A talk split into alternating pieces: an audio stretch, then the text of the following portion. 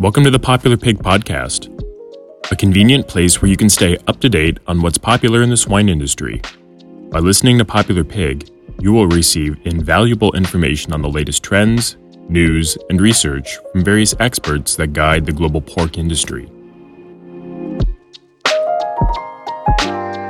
Popular Pig is brought to you by sponsors like Johnsonville Foods, SwineWeb.com, Swine Robotics, Innovative Heating, the manufacturers of Hog Hearth, and SwineTech, the award winning creator of SmartGuard and PigFlow. To learn how you can reduce piglet crushing and your overall pre weaning mortalities by nearly 25%, visit swinetechnologies.com. Welcome to the Popular Pig Podcast. My name is Matthew Rooda, your host for today's episode. Today, we're going to talk about the lingering effects of the COVID pandemic with Mr. Drew Mogler. How are you doing today, Drew? I'm doing well. Thanks for having me here today. No, it's a real pleasure to have you on the Popular Pig podcast, and I'm excited to talk about the industry and what COVID, the election, and 2021 looks like for our industry. If you wouldn't mind starting off, though, by introducing your background and how you got involved with the pork industry, that, that'd be really great. Yeah, you bet. I'd be happy to. So, I've been on staff with the Iowa Pork Producers for about four years now, um, and I've kind of had various different roles within the organization during my time here. But I grew up in uh, Iowa uh, on my family's farm up in far northwest Iowa, Lyon County. Uh, my family has a farrow to finish swine operation up there. Uh, we raise feeder cattle as well as uh, row crop corn and soybeans and so that's really where you know my passion for the industry and and um, kind of where I cut my teeth in the pig business came from is growing up on my family's farm. Um, after I graduated high school, I went to Iowa State University and I studied ag business and economics up there. And, and during my time at Iowa State, I had a really good opportunity to be involved with different internships. Um, I worked for uh, Pipestone System for a summer and, and worked in, in production uh, and a couple different sow farms for them. I spent a summer with the Iowa Pork Producers Association uh, in their public policy intern role, and I actually got to spend part of my summer out in Washington D.C. in Senator Chuck Grassley's office, uh, working on different ag policy issues with his staff. And then I also had an opportunity to work with uh, Elanco Animal Health for a summer as well. So I had a lot of different areas of the pork industry that I, um, you know, was exposed to during my time at Iowa State. Uh, but when I graduated, uh, there was a, an opportunity with the Pork Producers Association uh, to start with them, and so I initially started doing producer education work uh, very closely with the Iowa State University Extension and Outreach folks on putting together resources and information for producers um, and then I, I led our producer outreach and uh, leadership development programs at Iowa Pork for about a year. And then about two years ago, I stepped into the public policy role. Um, and so I've been there ever since and really have really enjoyed um, being in this role, an opportunity to kind of, you know, share the story of what pork producers are doing on their farm with folks uh, in government, both here in the state of Iowa and in Washington, D.C. Um, and so it's been a it's been a very fun experience for me, and I've really enjoyed being able to advocate on behalf of Iowa pig farmers. And would you mind elaborating a little bit more, more too on your, your role as the director of the Iowa Pork Producers Association for Public Policy? I, am I'm, I'm really interested and fascinated to what a normal day might look like for you. Yeah, yeah.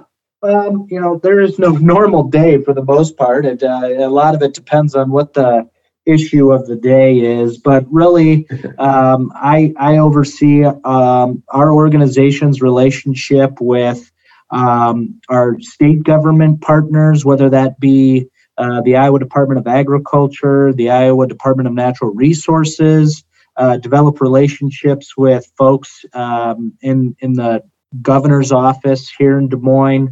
Um, and then when the state legislature is in town, um, you know, for a few months at the beginning of the year during a legislative session.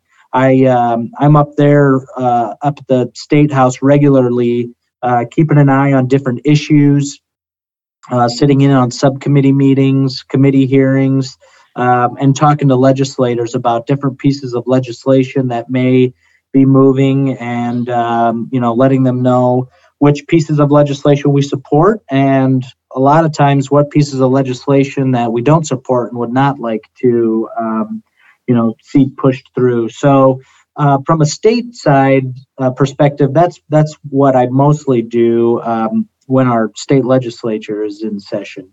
Um, the rest, the other times of the year, um, I focus a lot on our federal policy uh, relationship, uh, and a lot of that is building um, rapport with folks in our congressional offices out in Washington D.C. Um, so a lot of times I'm on the phone or trading emails with um, the staff in those offices about different issues that are important to pork producers, um, and then also I, I oversee our environmental uh, programs as well. So in the state of Iowa, there's a lot of rules and regulations about uh, where and how barns can be built and sited, as well as uh, the management of manure nutrients and how and where they can be applied. So um, I also work with Iowa State University, um, our commodity group partners with the Corn Growers Association, Soybean Association, the Iowa Farm Bureau uh, on different water quality efforts in the state of Iowa as well. Um, and so that's probably one of the areas where I do spend a lot of time outside of the legislature is working with um, those other commodity organizations so that when it does come to uh, progressing water quality issues in the state and scaling up the pace and scale of conservation efforts, um, across Iowa is that we're all working together on that. So um, that that's kind of the you know basic outline of my my duties and roles here. But but honestly, you know, it's it's whatever issues are important to pork producers uh, here and now are the things that uh, I devote a lot of my time to. And so, um, you know, as I'm sure we'll talk about here, you know, when COVID really fired up here in the U.S. and in Iowa this year, um, that was a lot of what I worked on on uh, working with folks in government and state agencies and other commodity organizations of making sure that pork producers were going to be prepared to uh, manage through um, some of the issues that we dealt with. No, and I guess in light of COVID and, and this podcast, we started this podcast nearly at the beginning of this pandemic and had the opportunity of talking with Dr. Gordon Spronk of Pipestone, talking with Kevin Ladwig of Johnsonville Foods, Phil Hord of Hord Family Farms, and individuals from Ireland and Spain throughout the pandemic, which are in prior episodes. But I thought it'd be really good to take the time to speak with you, wrap it all up, and get a view of what has what has take if you could take us through the stages of what COVID looked like for a pork producer in 2020, that would be awesome. Yeah, so I think if you look back, you know, even in the first part of January of the first part of the year, January, February, um, is when you know the, we really started seeing uh, marketplace disruptions, whether that be with you know different export um, you know shipments and stuff like that being delayed at ports and other parts of the world. Um, you know, sometimes it was supplies on pig farms, whether it was, or, or you know, are you able to get access to um, you know, latex gloves or breeding rods or, or different supplies on the farm, um, you know, as we started seeing disruptions there. And then, of course, we started, uh, when, when the country started to lock down the economy in certain areas, we saw a lot of volatility in the marketplace. And that's when, you know, our, our packing and processing industry had to start uh, you know switching more to retail offerings rather than restaurant and food service offerings. And then when we get into april and may is when we started seeing outbreaks in some of our pork processing plants and that's when producers really had the biggest impact on their operations and and some of them you know were, were not able to market their animals and and really the disruption of the supply chain on the farm was kind of reaching its max. And so we saw that, you know, uh, play out through April and May. And then in June and July is when we kind of started working through that, and, and folks were working as hard as possible through the summer months to try to get back to current marketing pace as best as they could.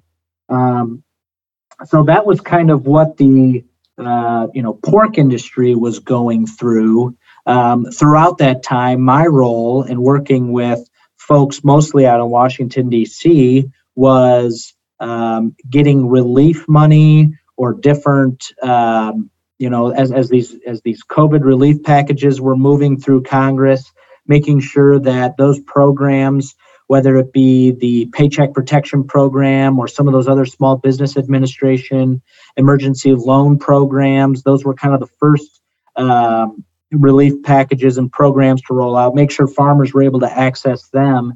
And then later on, uh, as USDA was rolling out its relief programs through the Coronavirus Food Assistance Program, that pork producers were able to access those programs.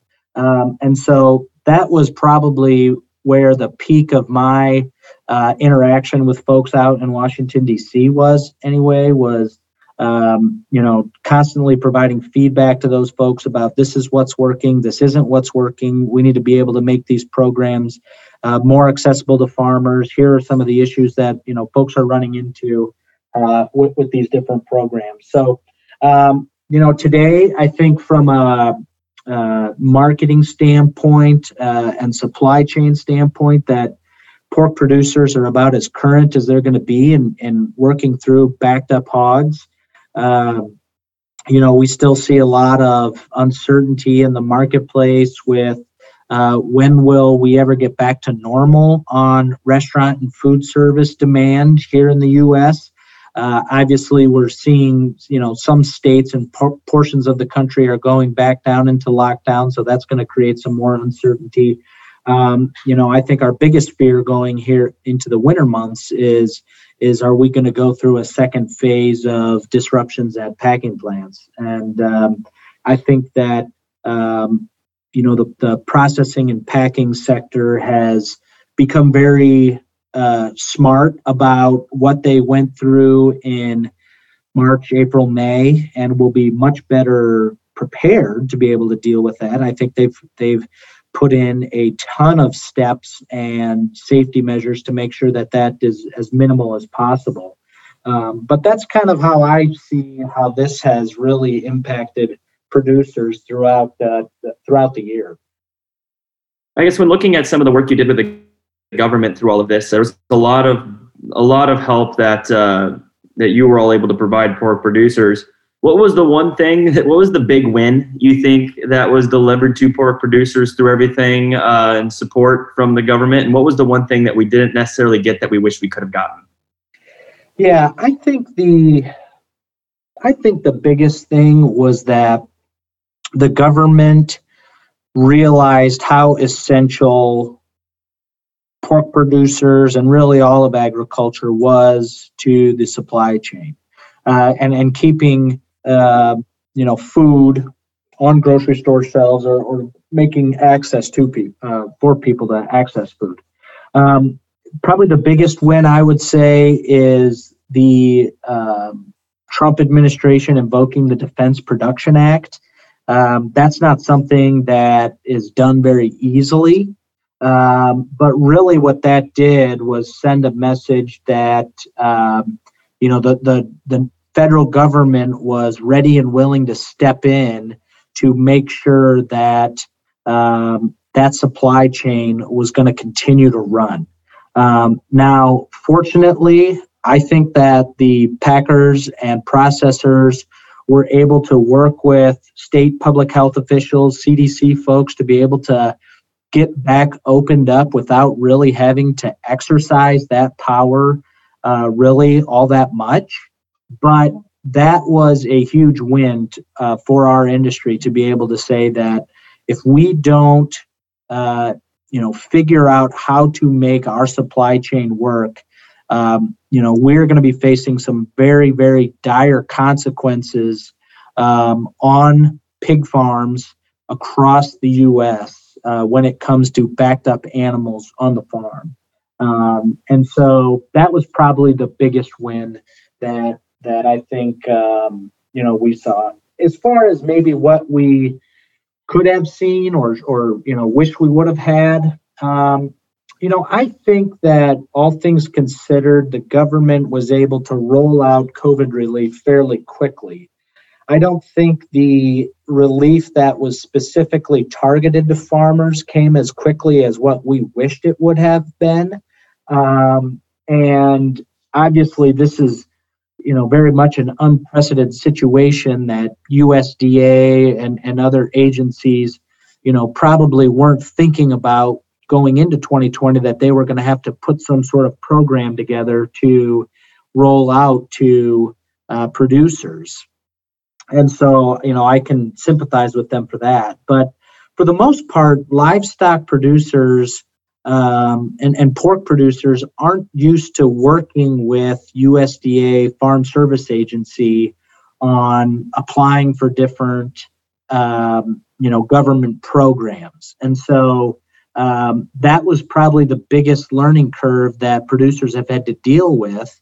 Um, really, starting with some of the market facilitation programs back in 2018 and 2019, and, and then coronavirus food assistance programs in 2020, is just being able to get folks at USDA to understand really how complex um, our business is. Um, a lot of these programs were very much tailored towards folks that just had row crop uh, businesses, and um, they didn't really understand how complex pork producers structure their businesses. Um, whether it's you know different partners, uh, different uh, families working together, transition plans, things like that. Um, you know, I, I that was probably the one thing I, I think we could have uh, done better is is you know have have USDA better positioned to be able to help uh, pork producers from that standpoint. But overall, um, I think at the end of the day, they were able to put together you know these programs as best as they were able to. You had mentioned in an interview uh, most uh, quite recently that marketplace certainty is what what producers are looking for the most. What does that mean in this industry? and uh, how likely is it in 2021? Yeah. yeah. So, I mean, in any business, you have to make decisions every day, right? And and so, um, it's hard to make decisions when you know you don't. Things are constantly changing. So, marketplace certainty certainty helps producers make those changes, and whether it's you know I need to I need to remodel this um, this this hog barn or i'm thinking about putting up a different barn or i'm thinking about making improvements here or there to their business they have to figure out where they're going to deploy capital where are they going to focus their efforts.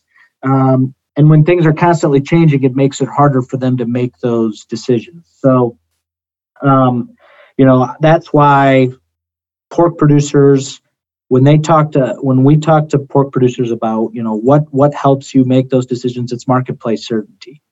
Um, you know that helps with their conversations with the lender. It helps their conversation with their veterinarians um, and so um, you know that that's a lot of what it really is is just you know we're not going to see as much volatility in the marketplace or we kind of know what demand looks like for the next couple of years those are some of those kind of macro level issues that I think producers are, are tuned into. Um, and so, you know, how likely is it that producers have, you know, marketplace certainty in 2021? Um, you know, I I hope we have more. I hope that um, you know some of the disruptions we experienced in 2020 from the pandemic, uh, we won't see those play as heavily in 2021. Um, I think that uh, what we've seen with export markets this last year hopefully um, are going to be able to carry over into future years as well. Um, one of the biggest issues that causes uncertainty in our market is the threat of foreign animal diseases. And so, you know, Iowa Pork has been very, very engaged in um, being proactive with pork producers, with um, our, our partners at the Iowa Department of Ag uh, here in uh, the state of Iowa, along with the state veterinarian and USDA APHIS, on making sure that we have plans uh, in place to prevent foreign animal, animal diseases, but we also have plans in place to be prepared in case they ever do make it to our shores. So um, those are the things that we as an organization can work on to help producers have more certainty uh, as they are making businesses.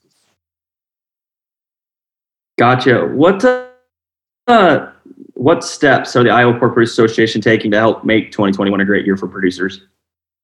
Yeah, so you know, our, the things I talked about on foreign animal diseases is certainly one thing. We have a foreign animal disease task force that's made up of veterinarians um, in the industry, pork producers in the industry, uh, allied industry folks uh, that are all engaged in that. Uh, the other thing I think is from the policy standpoint of making sure that you know um, rules and regulations that aren't going to come on to pork producers that's going to make uh, you know making business decisions harder. Uh, every year up at the Iowa State House, um, there are bills that are introduced that would put more rules and regulations on pork producers as it pertains to building new barns, managing manure, things like that. And so a lot of times, um, you know, our job is to stop those rules and regulations from uh, coming into place because we believe that it's going to just create more uncertainty for producers. It, it creates more things that producers um, are, are going to have to comply with when we already have a lot of rules and regulations that pertain to our industry. I think from a federal standpoint, um, you know, we need to continue to um, work on developing markets for our products, uh, whether that be domestically or internationally.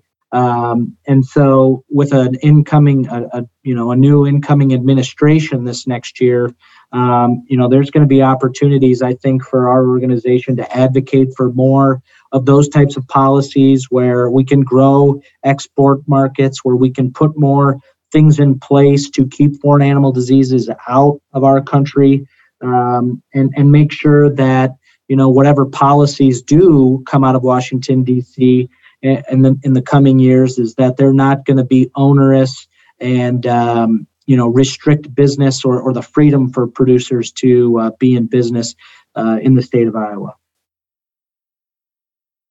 So to kind of uh, push you a bit here Uh, when we look at the election that just took place, if we assume a Joe Biden presidency, what does that mean for pork producers? Um, what might be some opportunities? What are some of the things we should look out for and be prepared for? Yeah, I think one of the biggest opportunities uh, for this administration would be to uh, go take go back and take a look at uh, some of the trade agreements that uh, you know President elect Biden was involved with when he was in the Obama administration. Our industry was very, very supportive of the Trans Pacific Partnership.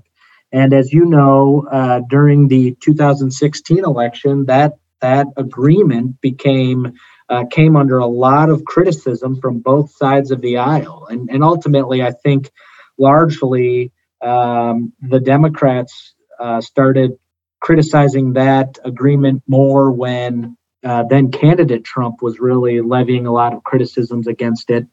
But that continues to be a huge opportunity uh, to get involved in some emerging markets in Southeast Asia um, that other countries now have a competitive advantage over the United States in some of those countries to this day.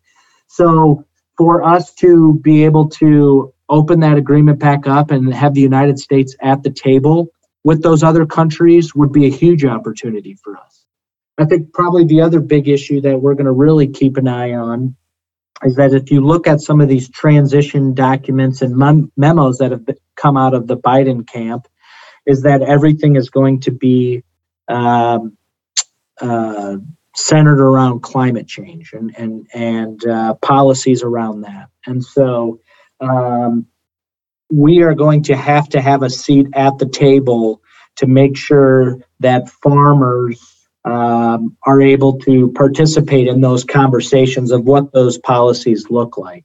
Um, and so, um, agriculture has a good opportunity to be part of the solution um, in some of those conversations. Uh, but if we aren't at the table to talk about what that looks like, um, I'm afraid it could be dictated to us either through the government or through the marketplace. And so um, that's a pretty tall task, but it's it's one that I think that uh, we need to participate in. Understood. And thank you for sharing your insights and perspective on that and everything around the COVID pandemic. And thanks for all the hard work that you and everybody else at the Iowa Pork Producers Association are putting in to help support producers not only in Iowa but in the United States, and uh, and everything we're doing to help feed the world. I really thank you for joining the Popular Pig podcast. Before I have you go, would you be able to share one golden nugget for all of our listeners?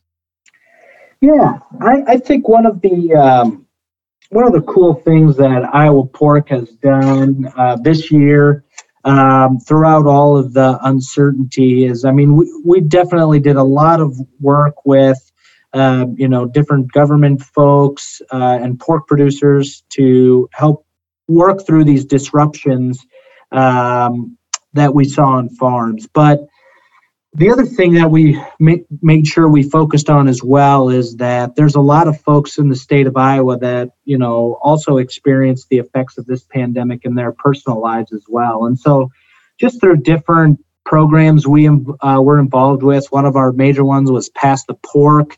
A lot of our county organizations stepped up and, and donated food to um, their local food pantries, or whether it was um, giving meals to uh, frontline workers, healthcare workers, things like that. Is is we had supplied, uh, by my rough estimate, of, of a, a little over 600,000 meals uh, this year to different wow. folks in need across the state of Iowa. Um, so, you know, while we are focused on making sure pork producers are positioned to be successful into the future, um, you know, this was also a good opportunity for us to get involved with our communities, whether that be here in Des Moines or, or pork producers across rural communities across the state of Iowa, and let them know that pig farmers do care about their communities as well. Um, and so that's that's another thing that uh, I'm really proud about this industry is that uh, we're always happy to step up and help out others. You know, even though we've got plenty of things on our plate as well. 600,000 meals is really impressive when you consider the whole state 3 million people. So, congratulations on that achievement and thank you for your servitude to the entire um, state of Iowa. You bet. No, it was, it was happy to come on and talk about this. Really appreciate it. Well, thank you again, and uh, I really, really appreciate it. All right. Thanks, Matthew.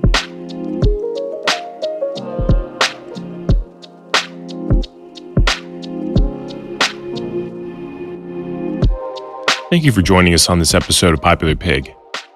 We aspire to learn and grow together through the experience and wisdom shared by our esteemed guests. Therefore, if you enjoyed this episode, please share it with your friends and colleagues within the swine industry. For more information, please go to popularpig.com and subscribe to receive updates when new episodes are available.